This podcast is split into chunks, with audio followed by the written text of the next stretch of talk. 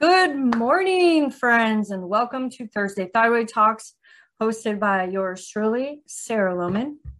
I'm here to provide you with real-life experiences from thyroid warriors who have been diagnosed with hypothyroidism, hyperthyroidism, Graves, and or Hashimoto's thyroiditis. This series is my way of giving back to the thyroid community in order to help combat the loneliness and isolation that so many of you are feeling.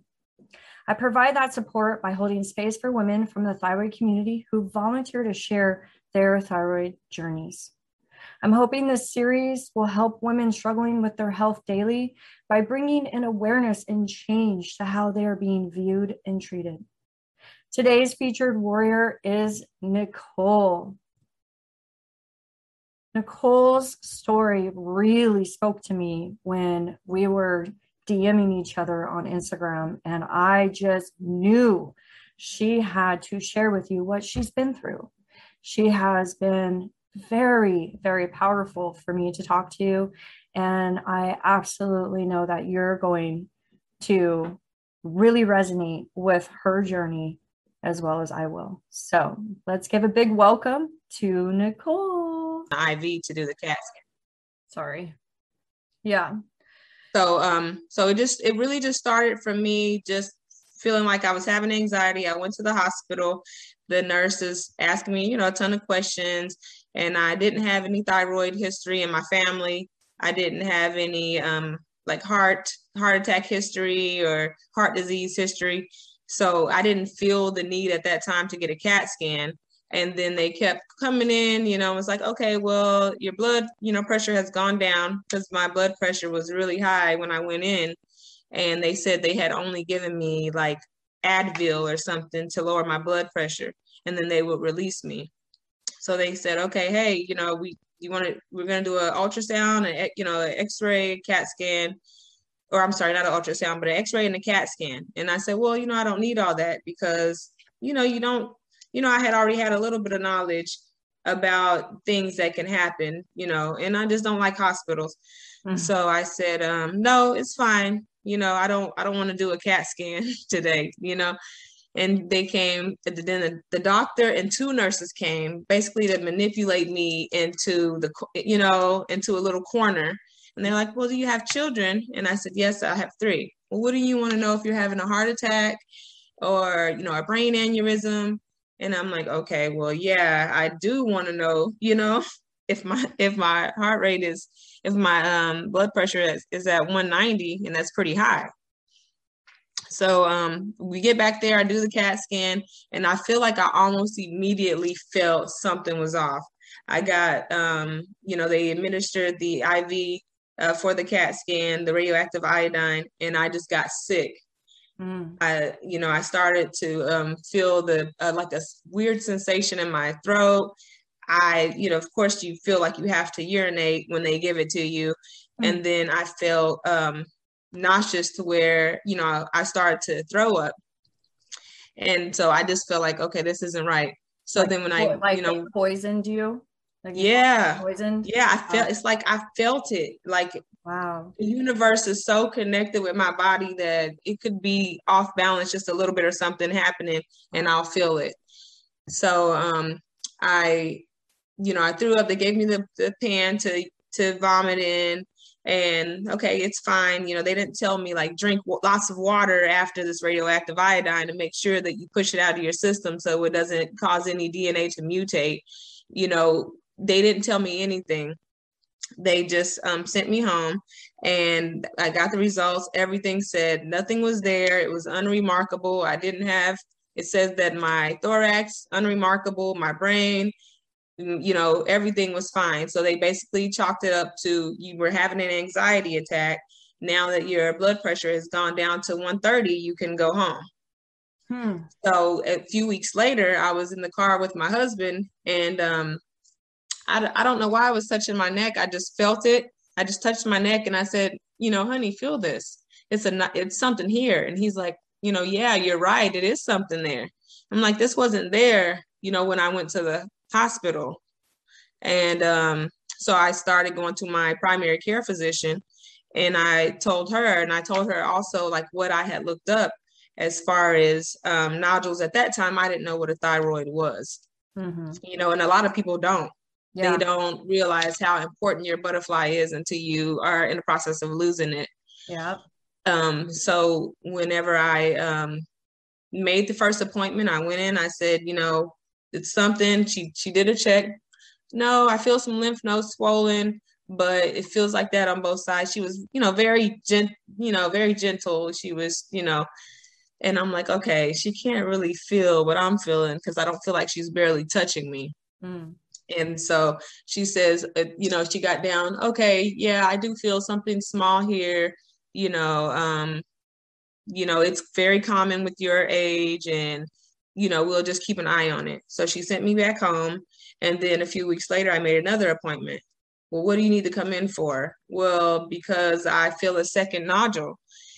Oh my so God. I went in and I said, um, I feel something else here, and it's larger.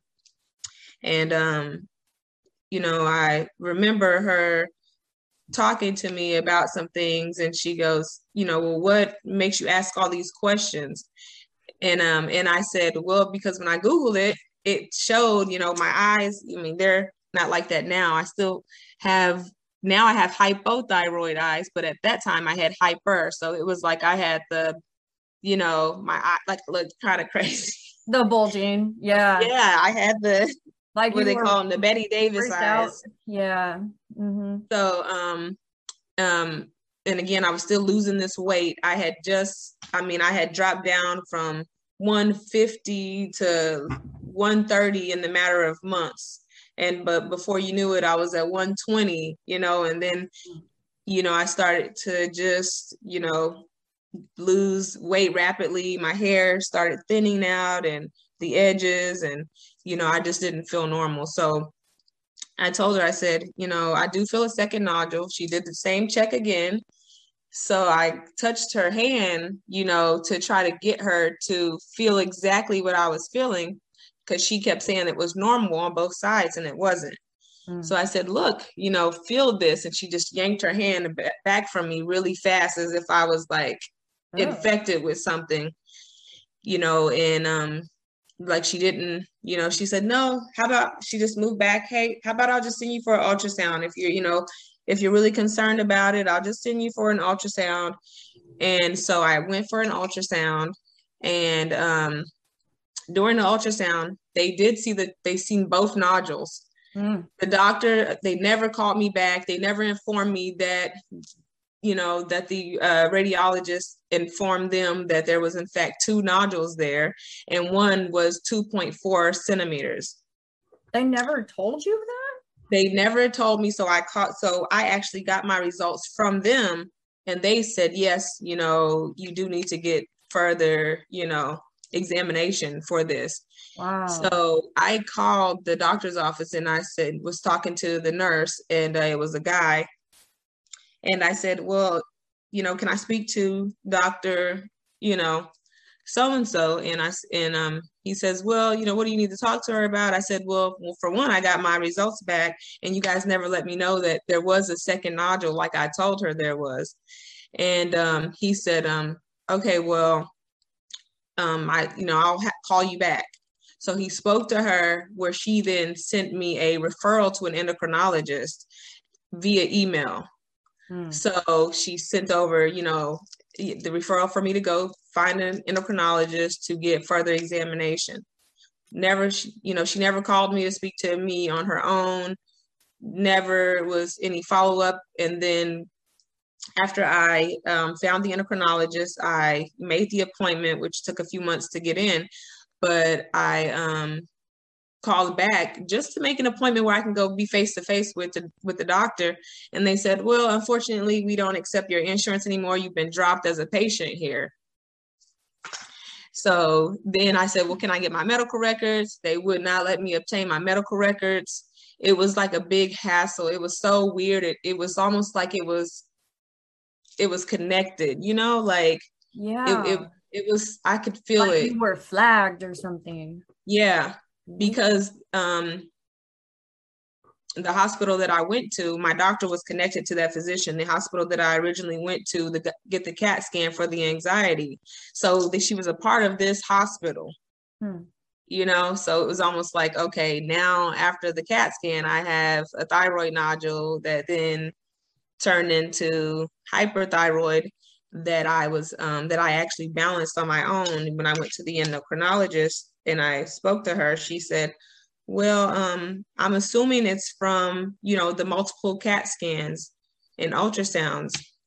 And then she went back and said she never said it. It was, it was like really, it was really sketchy.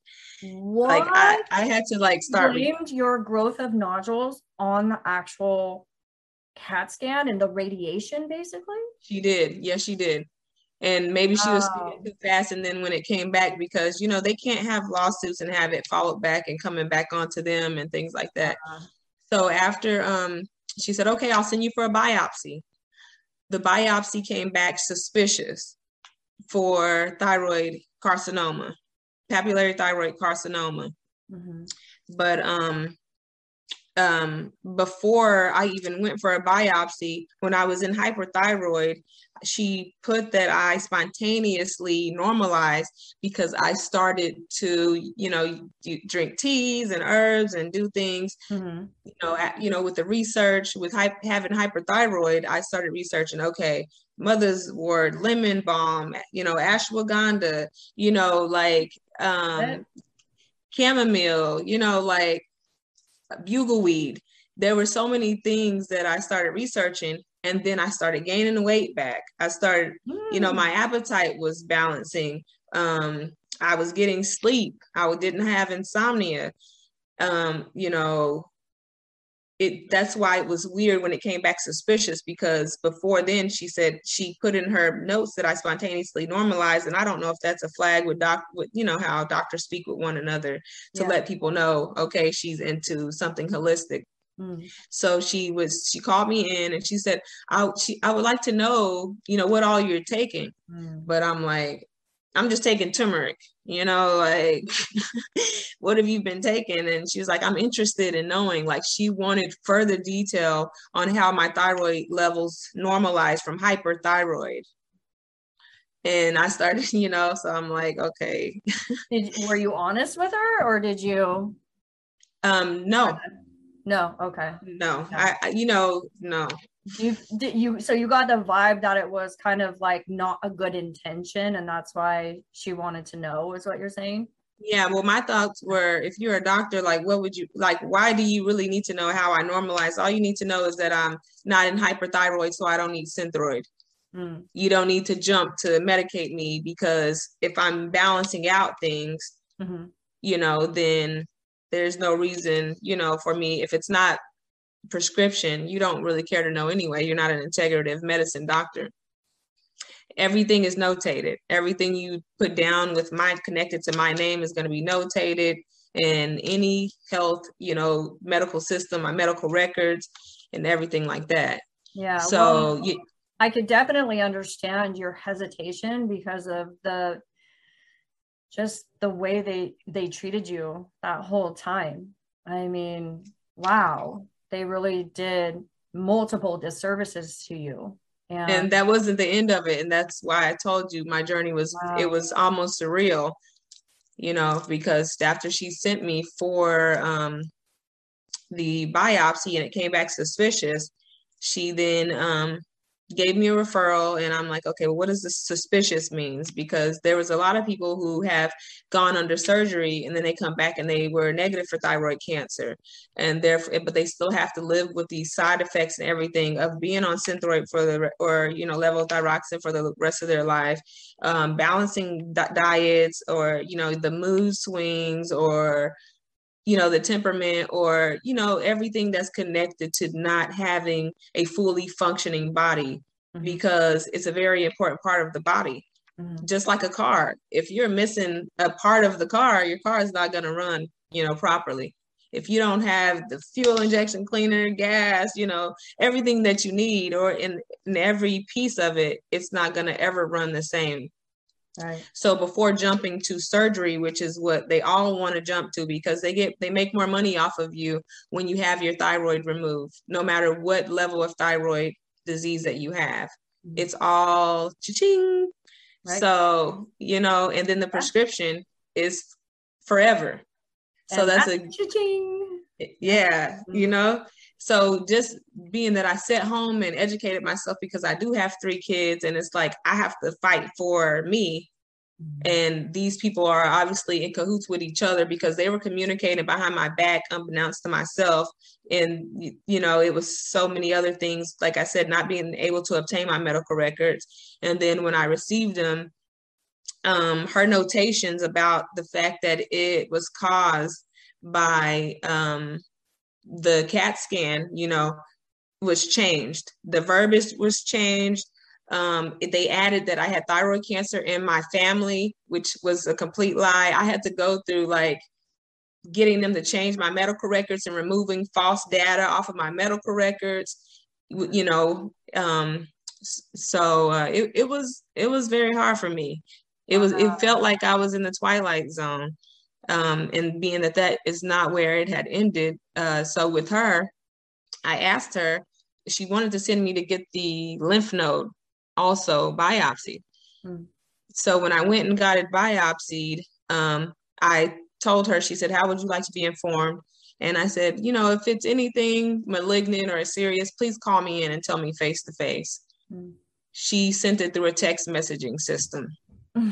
So I didn't even get the fact that it was malignant cancer until later, after the results had, after I've been calling them and calling them like, okay, yeah, my, you know, my results in, well, you know, doctor, you know, I don't know if we can say their names and stuff.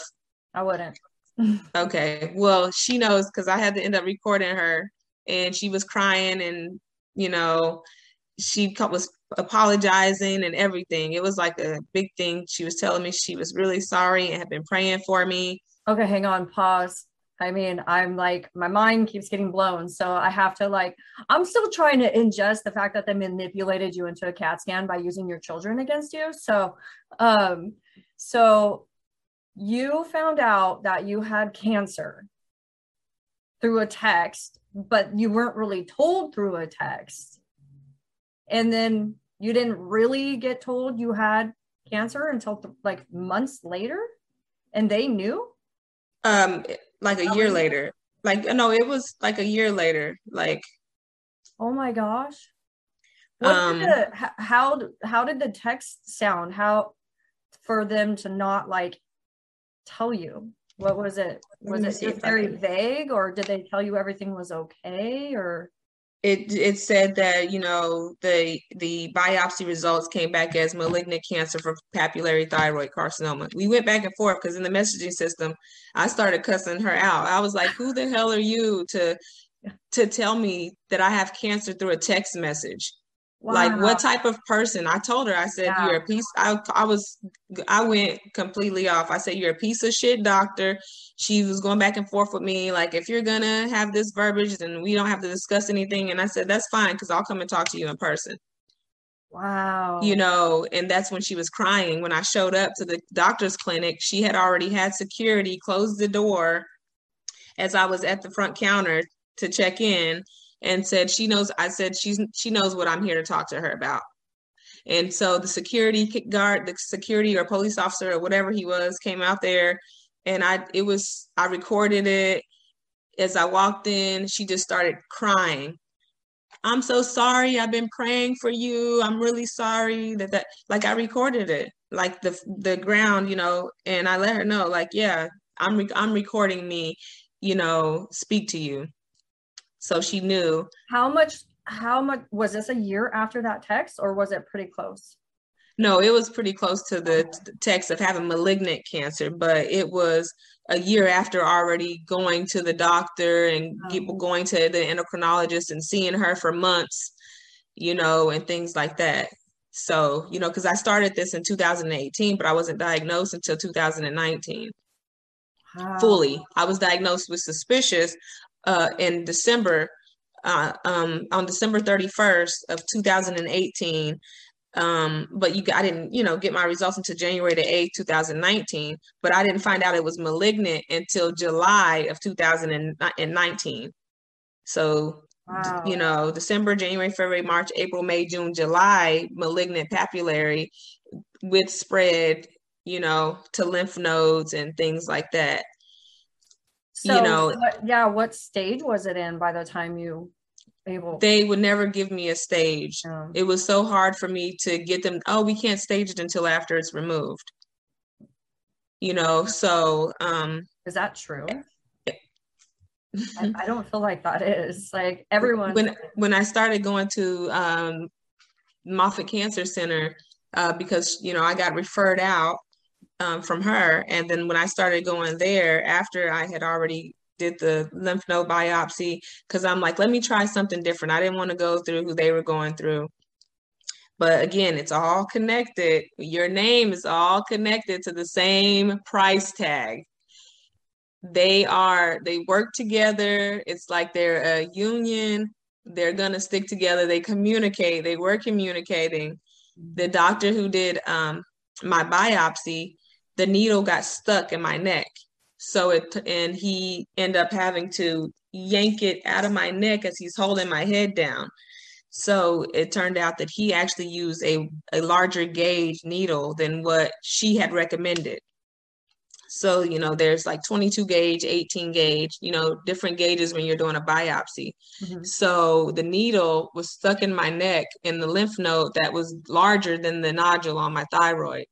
So I started bleeding, like as he's doing a biopsy, you know, before I found out it was malignant, he had to do a lymph node biopsy. During that biopsy, the needle got stuck in my neck. I could feel everything. I kept telling him, you're not in the right place. I'm not numb. I was crying. The nurses were like holding my hand, and, you know, I was bleeding a lot. And you can tell with them looking at one another that he wasn't doing something right. And this is an experienced, you know, radiologist at the hospital. Wow. You know, so it, that's, that's what I'm telling you. Every single situation that happened to me, it was like, what in the hell is really going on? Because yeah. I just felt like I was living in a, like in, a, in the twilight zone. It was, because it was like, I can't have this much bad luck. I know that I've been a very good person to, to people throughout my lifetime. I have tons of people who can second that. You know, and just I like I don't wish bad on people. I don't gossip. I'm not a, you know, dishonest person. Um, like it's, you know, I've always helped my family. So I'm like, okay, so I, of course I'm gonna have better luck than the last doctor or the doctor after that. Yeah. So I went to um to him, and like, and then I still had to drive my kids home from the hospital, which I was like crying and, you know, in pain. So it left a hole open in my lymph node for months, mm-hmm. the large gauge, which I was told that that can allow cancer to spread. When you have an open lymph node that is cancerous, it can cause things to spread more. And I told my husband, like, this doesn't feel right. It's something, it's something, it doesn't feel right. You know, and when I told the doctor who, you know, t- told me through the text, she was saying, just get the surgery, just get the surgery right away. Just get the surgery. You know, after I had to go up there and check her ass, like, this is not how you treat people. You don't tell people they have cancer through a messaging system. I don't care if it's connected to the doctor's office or what. If I ask you to bring me in person, bring me in in person. This is a very big deal for me and my family. Yeah, that is the most inhumane thing.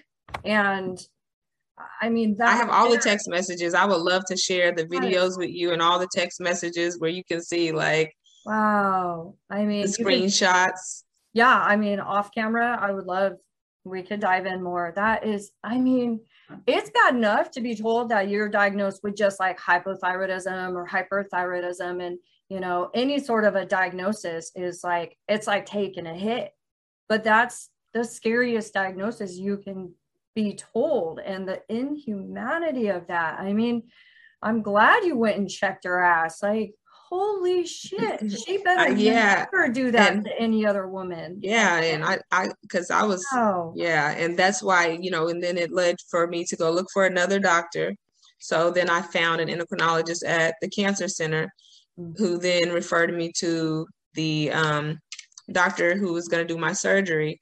And then it it turned like, okay, this shit is going to blow your mind, okay? Oh, like, I, I should have made some tea. Uh, right?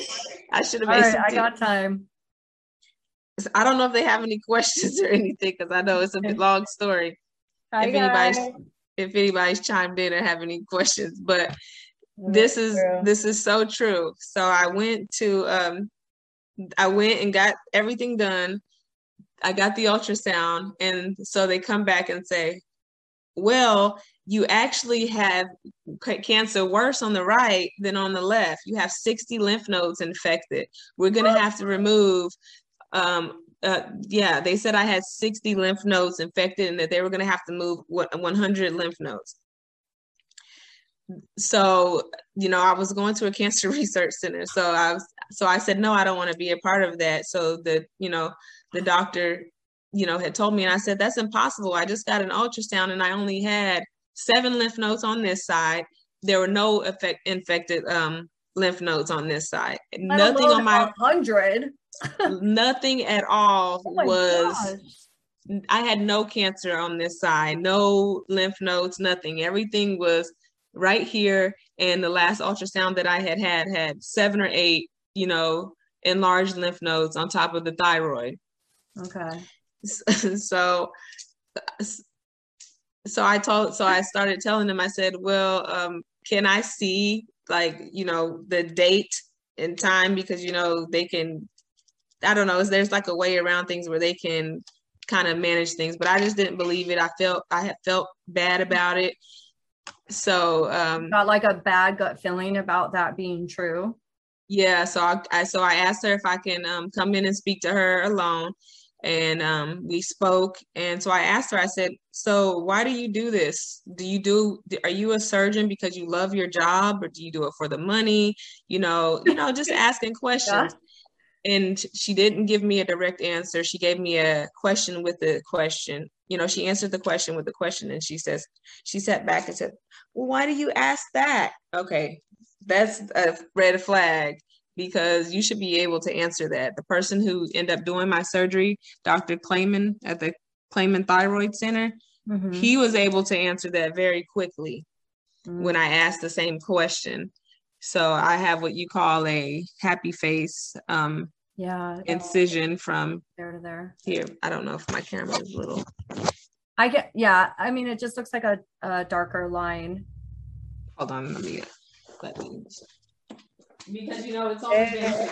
This is crazy. I knew her story was going to be nuts, but I didn't know it was going to be like this. This is yeah, and I'm sorry, guys. Alicia that, that it... says your story is mind blowing. I know it is, and it's all one hundred percent true. Yeah, and she said earlier that that's that's true. Not a lot of people know what a thyroid is, or even what its function is. Yeah, but. She's going like this, this emoji with mind blowing, all caps, twenty exclamations. I know. Yeah. Uh, see, I knew you needed to share. But hold on, oh, it's, no. That's not the. I know. I'm. I'm, I'm sorry, y'all, because I don't like drama. So the fact that I have to repeat it, actually, I don't like it. You know. Thank you. But um, uh, like. I definitely don't tell like my friends and family like the details of everything that I've gone through, again, because I don't like to, you know, spread bad news or share bad news. Yeah. But um, I don't. So think, we, I wouldn't look at it as sharing bad news. I think what we're doing right now is we're we're we're spreading awareness. Yeah, that's the that's that's what this is. Is we're helping to strengthen other women through our stories. Absolutely. Yeah. So, okay, so when I started um, going to the cancer center um, and I spoke to the surgeon who was going to do my surgery, uh, when she came to the appointment, she was almost an hour late. She had her makeup smudged over her eyes. Her hair was like, like she had just woken up. Like hungover? Yes, yes. That's why I had asked her to meet up with, you know, to have another meeting with me because, you know, they were trying to get me to do, um, another CAT scan, and I didn't want to do it. And I said, no, I want an M R I, because I know even with an ultrasound or an M R I, you can see cancer. Guys, yeah. Uh, with biopsies and CAT scans, those are not good for your body, because if you have cancer, they can very well see the cancer cells. On an ultrasound, it looks like little sparkly stars, and on an M R I. So, you know, I, I recommend that before you ever allow someone to stick a needle in any part of you to biopsy you, you do get an M R I or further imaging. If they're saying thyroid cancer, ask for a PET scan. If your insurance doesn't pay for it, ask, well, how much does it cost out of pocket? You know, and what kind of payment arrangements could you make before you let them stick a needle in you or inject you with any type of anything that may offset your body? Mm-hmm. And if you are low in iodine and then you get that dose, or if you're high in iodine and you get that dose, but, you know, they're not going to tell you if you're deficient in iodine, mm-hmm. you know, uh, and what that can cause for your body mm-hmm. if you don't have that protecting you. Mm-hmm. you so um, just the, I'm sorry, I kind of get all over the place. No, I love that you said that. I really resonate with that about the iodine. You're right. Yeah, because iodine is very important, and people do not put enough emphasis on iodine. Mm-hmm. Our salt is Um, you know, if you're not if you ionized, yeah, yeah, mm-hmm. the the bread, like everything that used to have iodine in it back in the day that protected us, they've taken it out, mm-hmm. and then you have to go and pretty much get the iodine if you eat seafood. If you don't, then that that may be a problem, you know, because you're only you know getting your iodine from seafood if you're only eating sea salt or. You know, this, the Morton salt, where you have to read and it says this product does not contain, you know, um, much, you know, essential needed mineral nutrient. Yeah. yeah. It, but if you don't read it and you just go, I'm just getting table salt. Yeah. Yeah. That's why I always promote Celtic sea salt or pink Himalayan. Oh, yes. Yes, yes, yes. Mm. One second. Thank you for saying that.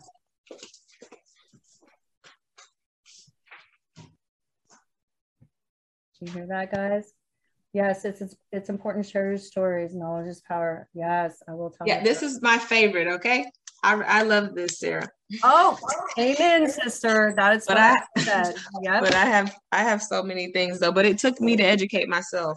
And ladies, yep. if you are going through things, please let your body lead you to whatever direction that you are going to go to. Don't let the doctors tell you that they know what you are going through, because if they haven't gone through it, then they really don't understand, yeah. you know, and part of being a um, physician or, you know, um, they're basically practicing. They're, you know, like it, they're basing your case off the last case that they worked on, or the, or the bulk cases that they may have worked on with somebody with hypothyroid or hyperthyroid, when you, your body is going to tell you everything it needs, from vitamin D to iodine. If you don't crave it, if you're craving beans or meat or certain things, you know, iron, or, you know, your body will tell you what it needs. Just like when you're pregnant, when you have cravings, that's your body alerting you like, hey, it's something, mm-hmm. it's something in here that you need. Mm-hmm. That's why you know? you're going to go eat a whole watermelon right now. Right. That's what I used to do. And see me, I craved bean burritos, and, you know, cause I was, I was, I started going into anemia, you know, you know, like being anemic and iron deficient and things like that. And that's why I was always wanting to eat beans, and, you know, and unfortunately, um, my last pregnancy, Um, leading up to my diagnosis, because um, when I got diagnosed with the hyperthyroidism, my baby was only a few months old. So I was deficient in iodine. Mm-hmm. And I, with her, you know, I went, I had a high risk pregnancy, you know, I was already in my thirties, you know, um, I, you know, I went through a lot of things to where I did have those deficiencies, and vitamin D deficiency, and, you know, it all plays roles together. So amen. Nutrient, vitamin, and mineral deficiencies are the number one. That's that's your road to sickness, if you're not keeping up with your hormones and your deficiencies. Mm-hmm. Yeah. You know, and of course, sleep, water, sun, fresh air, you know, love, happiness. Yeah. Like they don't tell you what you need to have a strong immune system. So you kind of got to, you know, have the mind to go after it for yourself. Yeah. Um, but moving forward with the story with Moffitt, um, with the cancer center, s- throughout that um, time, I was scheduled to have surgery to have a, um, at the time, so they weren't going to do this kind of incision. They said I needed a ear to shoulder incision on both sides, and then I needed across the neck. Very extensive surgery. Wow. Yeah. And okay, so um, say that again. Hang on. I, Alicia says, yes, it's important to share your stories. Knowledge is power. And sometimes you have to be an advocate for your own health. Yeah. Yeah, you have to. Not just sometimes, all, all the, the time. time. Oh. Yeah, all the time. I know. I know, right? Yeah. Yeah, you, you, you do because because you don't know what people are going through when they go home, and that can actually take away from the care that they give to you. And if they're having a lot of stress, like the excuses that my doctor gave to me to why she um, sent through a text that I had cancer, and wasn't, she said, well, I, I, I'm, I'm working all the time. I'm, I'm the only doctor here, you know, that's working all the time. She blamed it on being tired, being, you know, overworked, to why she just basically didn't have that care factor to let me know, like as a human, like to bring me in, you know, as, you know, like they don't, you don't know what they're going through, to why they give yeah. you little, but they're still making money off of your insurance and off of you, yeah. even if they're not giving you the care that you deserve. Yeah. So um, we started going through, I was scheduled for September of um, twenty twenty to have my surgery. As soon, like just a few months after being scheduled, and something told me to cancel. So I moved it back um, for a couple of months, which then led into, you know, going into coronavirus in that March. But before then they said, okay, well, you're going to have to get a new doctor because Doctor so-and-so is no longer with us. So my surgeon who told me that I had, you know, outrageous spreads, yeah. she then got fired. The hospital got busted for fraud. It's on the, it was on the news. Oh. They had been exchanging D N A with China. What? Under the table, what? Accepting, they had accounts in China. Um, yeah, you can Google this right now. Like you can look this up. I'm not going to do it right now, but I got to see. This is nuts. Uh, okay. Or so they actually D M me after and just tell me the name. We don't need to put it out there. Yeah. So they, okay, so it was a lot of them. They all got busted at this cancer center. It was, like I said, it was on the news. So it, I mean, it was a federal case.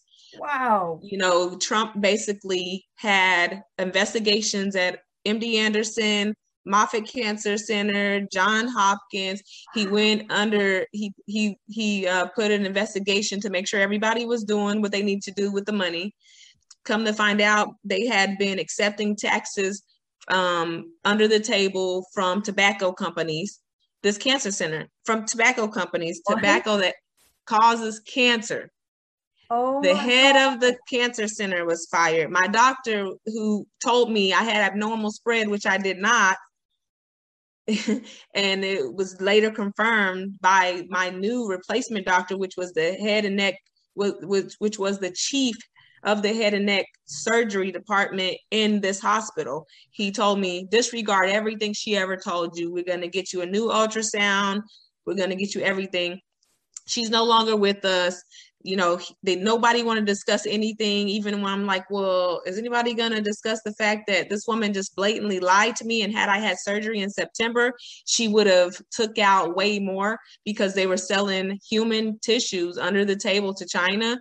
And these doctors all had overseas accounts with more than thirty thousand dollars in them. Um, they let go about twelve people from this hospital. This was last year. I just don't even know what to say right now. This is so sick and sad. I followed my spirit and so everything, everything that told me something wasn't right. Yeah. my husband thinks I'm a witch. I love your intuition and that your connection to it. It literally saved your life. Probably. That is amazing. It, it, it wow. definitely gave me a better quality, because imagine at thirty, you know, yeah. five years old, getting ear to ear incision to my shoulders and, you know, everything taken out with sicknesses and sinuses and, you know, things that can happen when you don't have your lymph nodes. Your lymph nodes are such a huge part of even your immune system. Yeah. Oh. And that's why they were making money. And that's why I knew it when I asked that woman, what are you doing this for? You know, and when you sit back and can't answer, like, you know, like if somebody asked me something, you know, you can answer a question. You know, and when my kids answer a question with a question, I don't go for that. So I'm not going to go for it when an adult that's about to put me under for six hours answer it. You know, so I so I followed my heart. Um, I end up leaving that place. I got a better insurance, and I went to the thyroid, a, a spec- thyroid specific only cancer center. Only, okay? I didn't go to a a cancer center that's doing, you know, breast cancer, thyroid cancer, pancreatic. I went to something that focused on the problem that I had, which was thyroid cancer and infected lymph nodes. And I know that I was led to him because before I was ever diagnosed with cancer, I would just YouTube videos. I had already been following this man on YouTube and didn't even know he was in Tampa. Mm. You know, look, I'm, oh, I'm so, look at those goosebumps. I'm because like that's how wow. You know, I didn't I didn't even know. I would just be looking at the videos on, you know, his surgeries and things like that. You were invited to his videos and he was right in your town. Yep. And so when wow. I started looking and I'm like, Clayman Thyroid Center is in Tampa. You know, the, I told Matt, like my, you know, the person that I'm always showing you that I was following, that thyroid center is in Tampa, because it was one of the only ones in the United States. People come from all over the country to see him. And they actually told me when I got my surgery, like, we don't normally see locals. We normally see like foreigners. It's normally people from other countries coming over because he's so like world renowned. Wow. They were willing to work with me. They even tried to, with my first insurance, um, they even tried to get an exception. They were like trying to, hey, we're going to give you a discount. We're going to waive your consultation of a thousand dollars. If you have to pay cash, we're going to only charge you eighteen thousand dollars. They worked something out with the hospital where they could waive and minimize five thousand dollars off of the cost of the surgery. Mm-hmm. Um, so that's when I had started to GoFundMe to try to, you know, get something, because my insurance wouldn't even connect with them. So the insurance company sent me back. Uh, when I did the appeal, they sent it back and said they didn't deem my surgery medically necessary. So they denied going into the unit with Doctor Clayman. Mm. So I just changed to a P P O because they didn't take anything. They don't, they didn't, they don't take H M O. Mm. Well, I mean, I changed to a P O S, um, which is point of service, meaning you don't need any referrals. You can go to any doctor anywhere. And, you know, because I have kids. I can't let y'all be playing games with my goddamn life and y'all, you know, you know? Yeah. I just felt like what you just said on the insurance company too, is just another layer of that corruption, and the fact that you finally find like help and they deny you. Exactly. You know? Like they only exactly. put you in that sick and twisted system because they're yeah, part it, of it. And that, so you started GoFundMe. How did that go? Yeah, it didn't go very good. I didn't really have the support that I needed, but it's okay. Um, the money that I did use, I just used it for the natural treatments that I had been doing.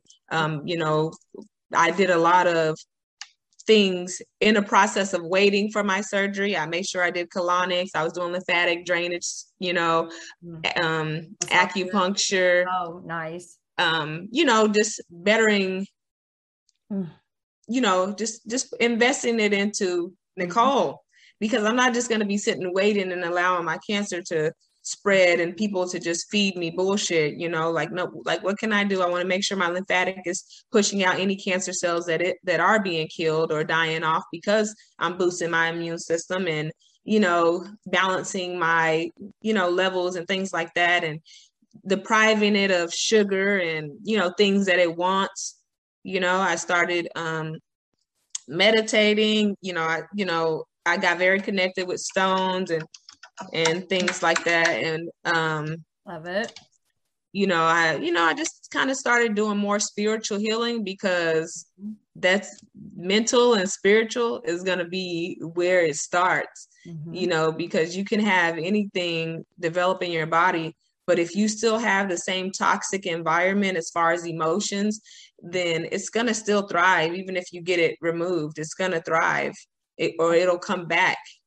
Yeah. So no, you know, knowing the mental part of it, which I've shared with you, you know, mm-hmm. and I didn't really start having the more up and downs until after the radioactive iodine after surgery, mm-hmm. you know, but, um, I had the, th- the cancer removed and, um, ju- in March this, this year, it took, you know, a while because, um, the insurance wouldn't had us wait until new enrollment before we could update the plan in order for me to go to him. So that's why I continued on with doing my things at home with teas and um, herbs and, you know, the things that I yeah. have a deeper belief in in the world, yeah. you know, um, you know, I, I feel like I was in good hands.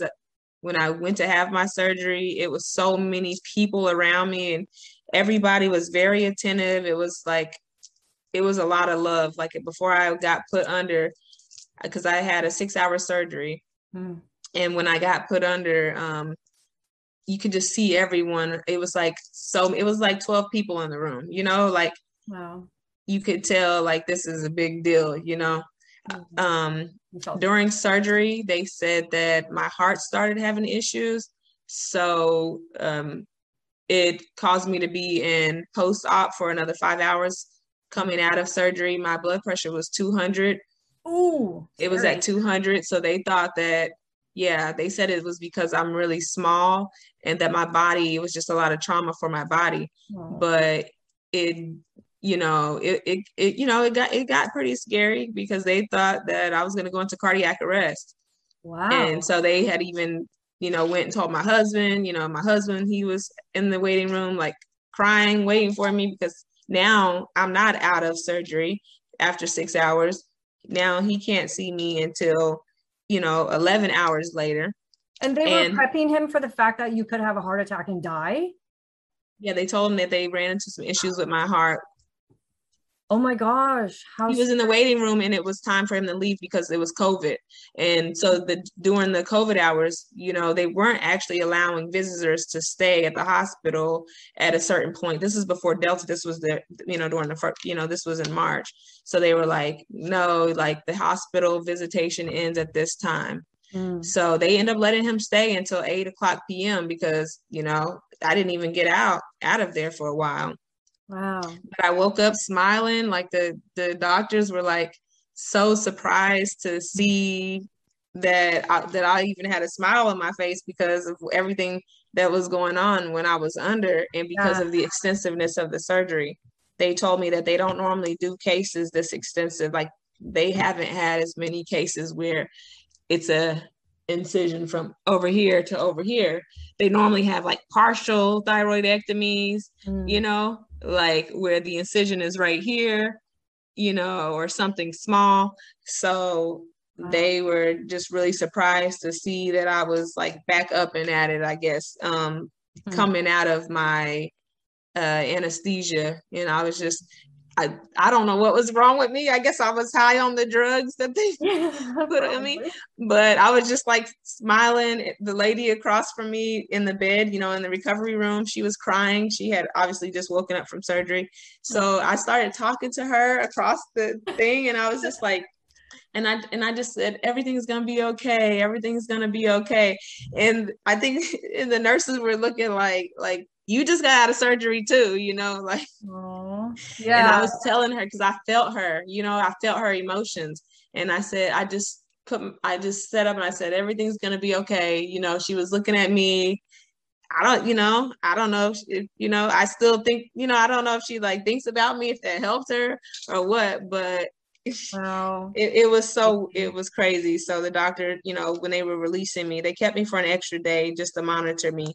Um, but when they were releasing me, she said, when you woke up, you were just so happy. Like you know, Doctor Roy and Doctor Clayman were not used to seeing that upon waking people up from anesthesia from a six hour total thyroidectomy. Wow. I mean, is, um, have you, you've been through so much trauma mm-hmm. from the system. First of all, I'm so sorry you had to endure that.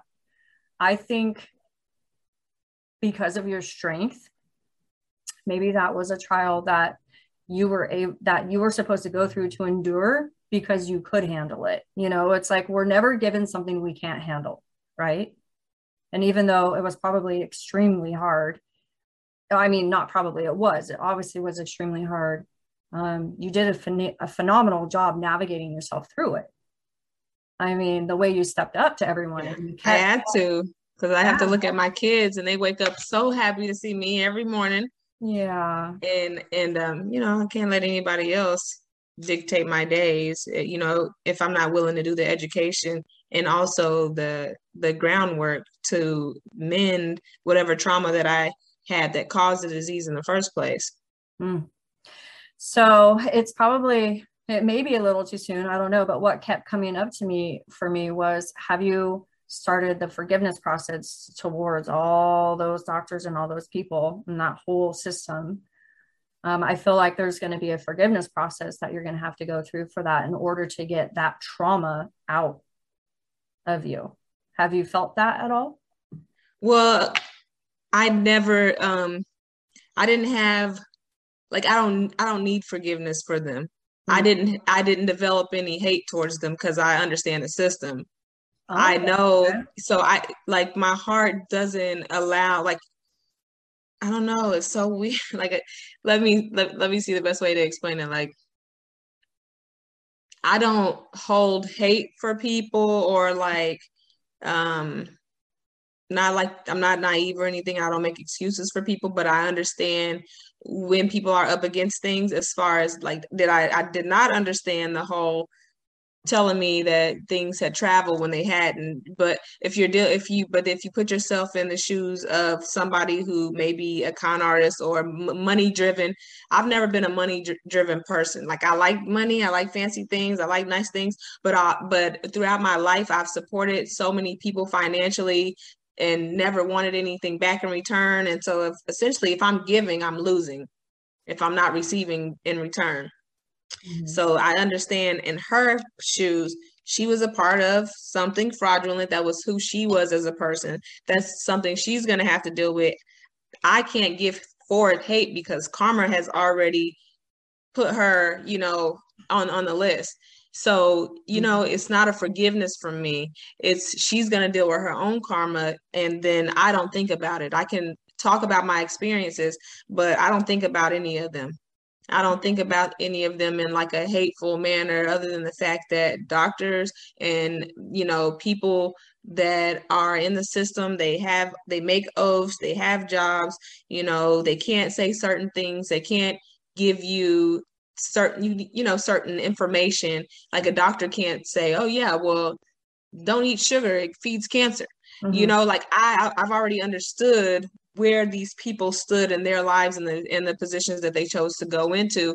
So it was never a situation where I have to forgive them with anything. It's just knowledge is power. You know, I know that I just have to be more responsible for myself and not let someone just be so quickly to diagnose me with things and just fall for it without doing my own research or getting a second or third opinion. Wow. What an amazing outlook. I'm so glad you have that. Yeah, because I love that. The like the visualization that came to mind when you were saying, it's like you just handed it over. You're like, here you go, universe. Like, this is yours to deal with, and I know you will. And yeah, obviously, that's, you already that's are. Not on me. That's on them. Yeah, and you know how to treat right. people. Look, you know, like karma, you know, and even like with this, like this could be something connect to a past life of a karmic debt that's being paid, you know, like you just never know like why you're put on the path that you're on, you know. So, but w- what I gathered from why I went through thyroid cancer was because at that time that I started going through that, yes, the x-rays or the CAT scans, you know, back to back within a certain year, because I had had my wisdom teeth pulled. So I had x-ray. I had had, you know, other stuff. So I had, you know, so before I had that CAT scan and x-ray in that day, throughout that year, I had already had imaging twice. So that just means I had it four times in a year, which is dangerous for your cells. And five percent of people that are diagnosed with, or that have thyroid problems, the problems are brought on or can be brought on from radiation exposure. So I absolutely agree with you on that, that that could have yeah. been your trigger, your environmental trigger. But yeah. what set forth the environment for the trigger to allow, you know, for the, you know, maybe that was the match, but if there was already gasoline, yeah. then what do you think is going to happen? So what, what I gathered from it is because I, thyroid is connected to the throat chakra. Mm-hmm. It, it it can come about from people who lie, people who aren't being themselves, people who aren't speaking truthful things, and not necessarily lying when I say truthful, but honest thoughts or not saying it at all.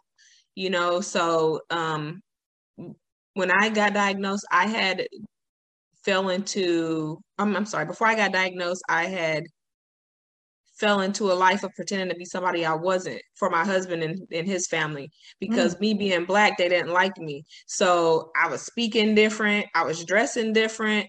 I wasn't speaking my mind when they would say stuff like racial things. I would just like be over there like, okay, I'm ready to go. Like, but normal Nicole would be like, um, excuse me. Like, mm. no, don't, don't be on that shit with me. Like, you know, but, and it started building up, mm. you know, like I started, um, like, Um, I remember when I first met his aunt and his uncle, his uncle goes, oh, you're not, yo, you're, you're really pretty, but you're not as ghetto as everybody said, you know? And I remember like, I, when I look back at my pictures, like my smiles and did like, oh, that's not, that wasn't me. Like, I'm way more fun than that. I would go around his family. I wouldn't drink and I, and, and I would drink, but I wouldn't feel comfortable enough because it was like judgy. It was like, they didn't want, you know, like, I basically changed the dynamics of their family, you know, um, and they made sure that they let me know that they didn't like it. So at that time, I was going through a lot of stuff with racism. I was being called niggers by his aunt, only to find out that that's how they just addressed me, even though we've been together for eight years and tomorrow's our four year wedding anniversary, hmm. you know, um, which they didn't come to. Not one family member showed up out of all his family to our wedding. You know, and Sorry. I just, I just know that I would, I wasn't myself. I wasn't speaking my truth.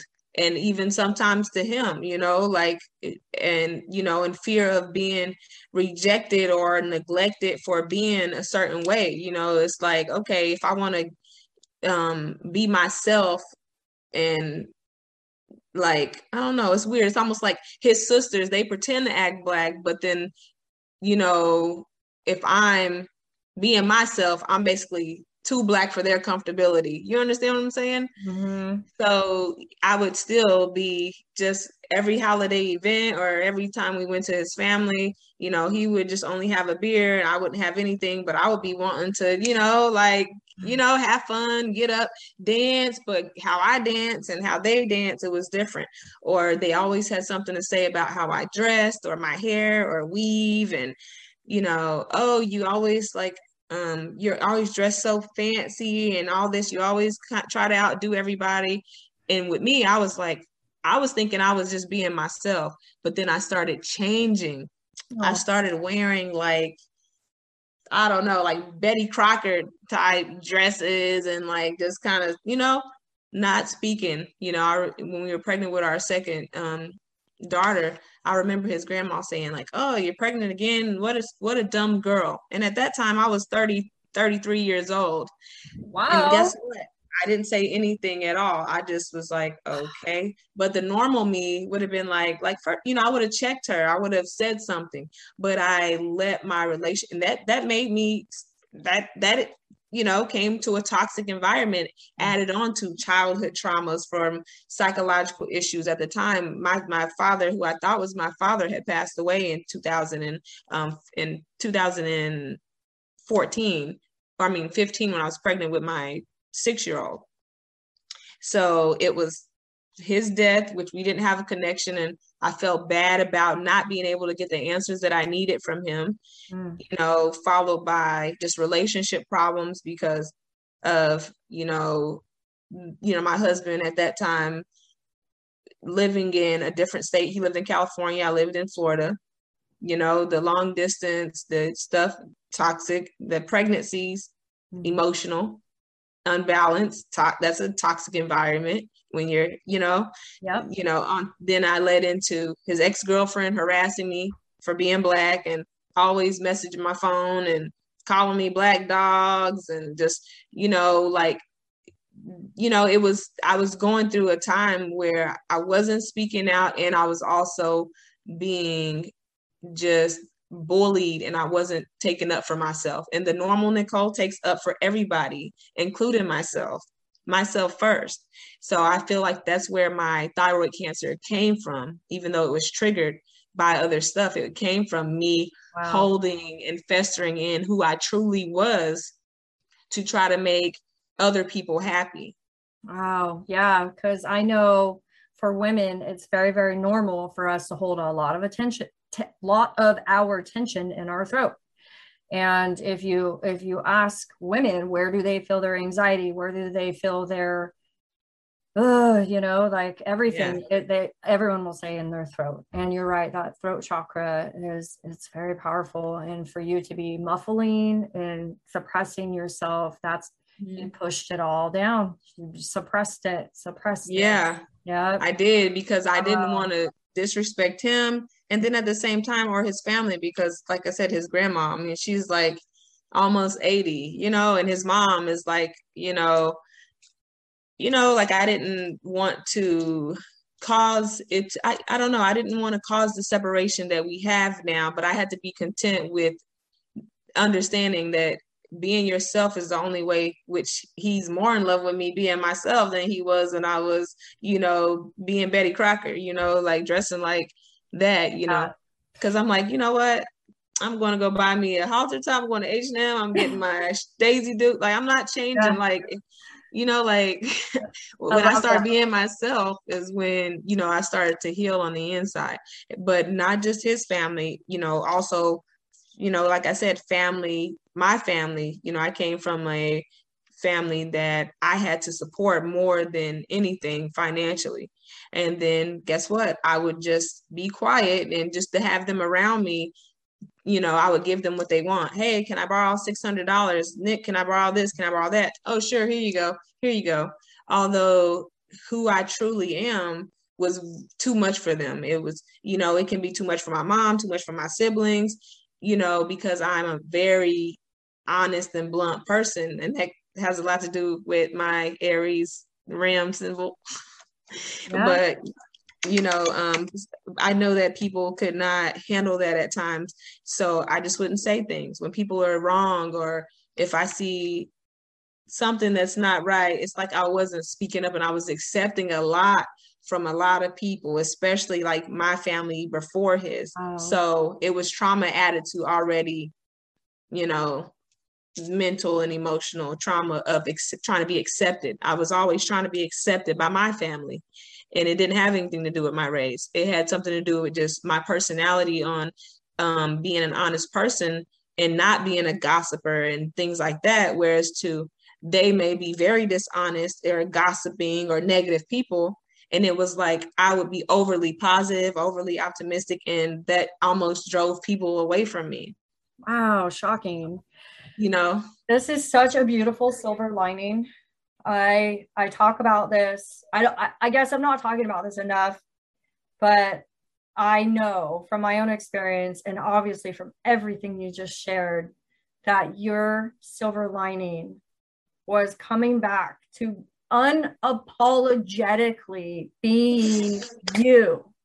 Yeah, you need to be you, and you had to literally go through.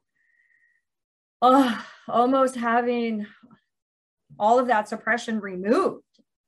Yep. And it could have cost, but it could have cost me my life, letting other people dictate the way that you live and who you are as a person, wow. your mind, what you say, how you speak, you know, it would be the smallest things that would trigger distance between my family and I. And, and um, my mom has seven children, and my brother and I, we share the same father, which I just met throughout this cancer journey. I just met my real dad because wow. I told you my other father, who I thought was my dad, turned out he wasn't my dad.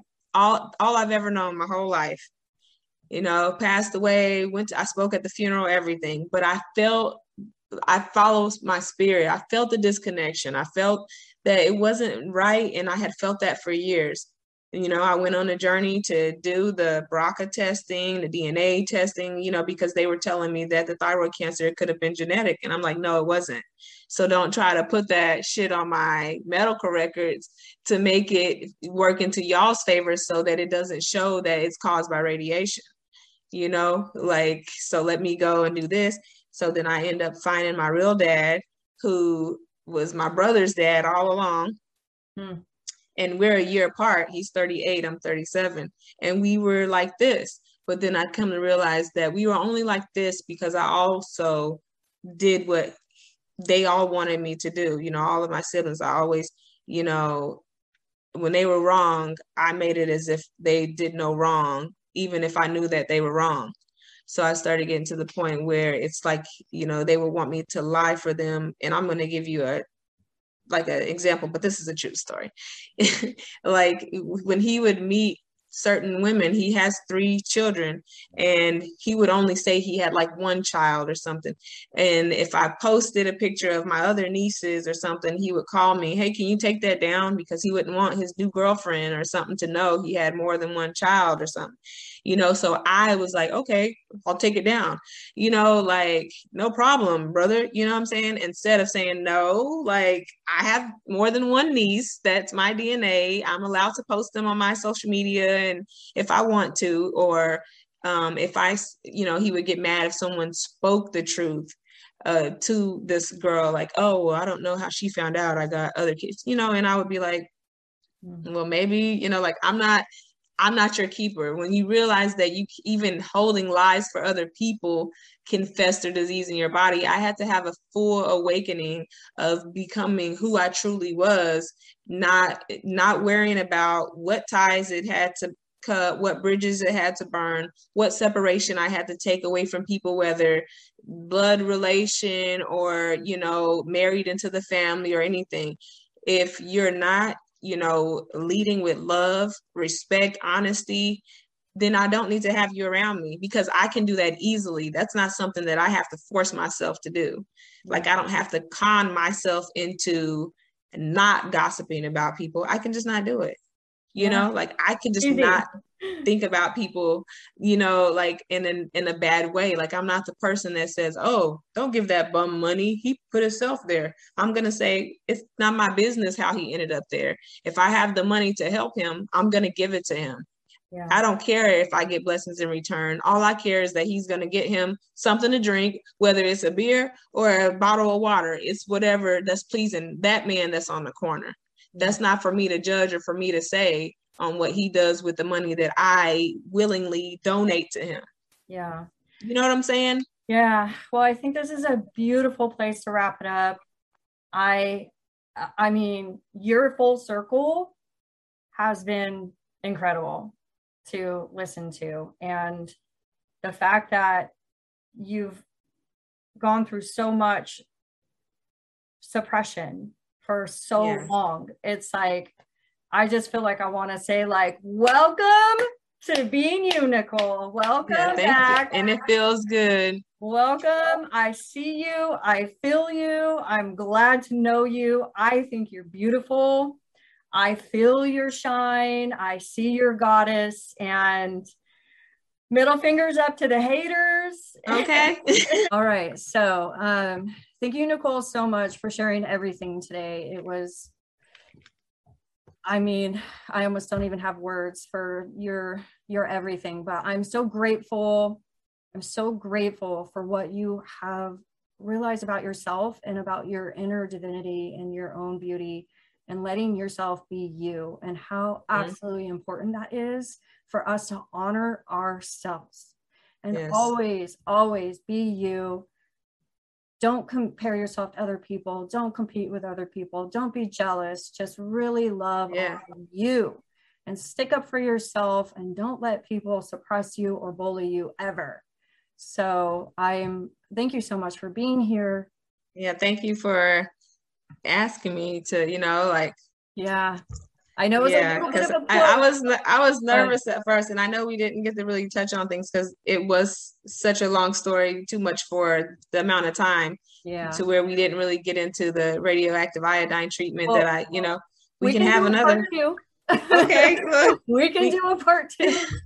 Yeah, we can. So, I'll, I'll be glad to do that with you, but yeah, it's definitely been great. And for anybody who want to learn more about the throat chakra, please look that up, because it will let you know what the imbalance of having, you know, your throat chakra blocked causes, and the different diseases and the different reasons that you could have it, you know, because everything, we're all electric, and, you know, everything is internal, mentally and emotionally.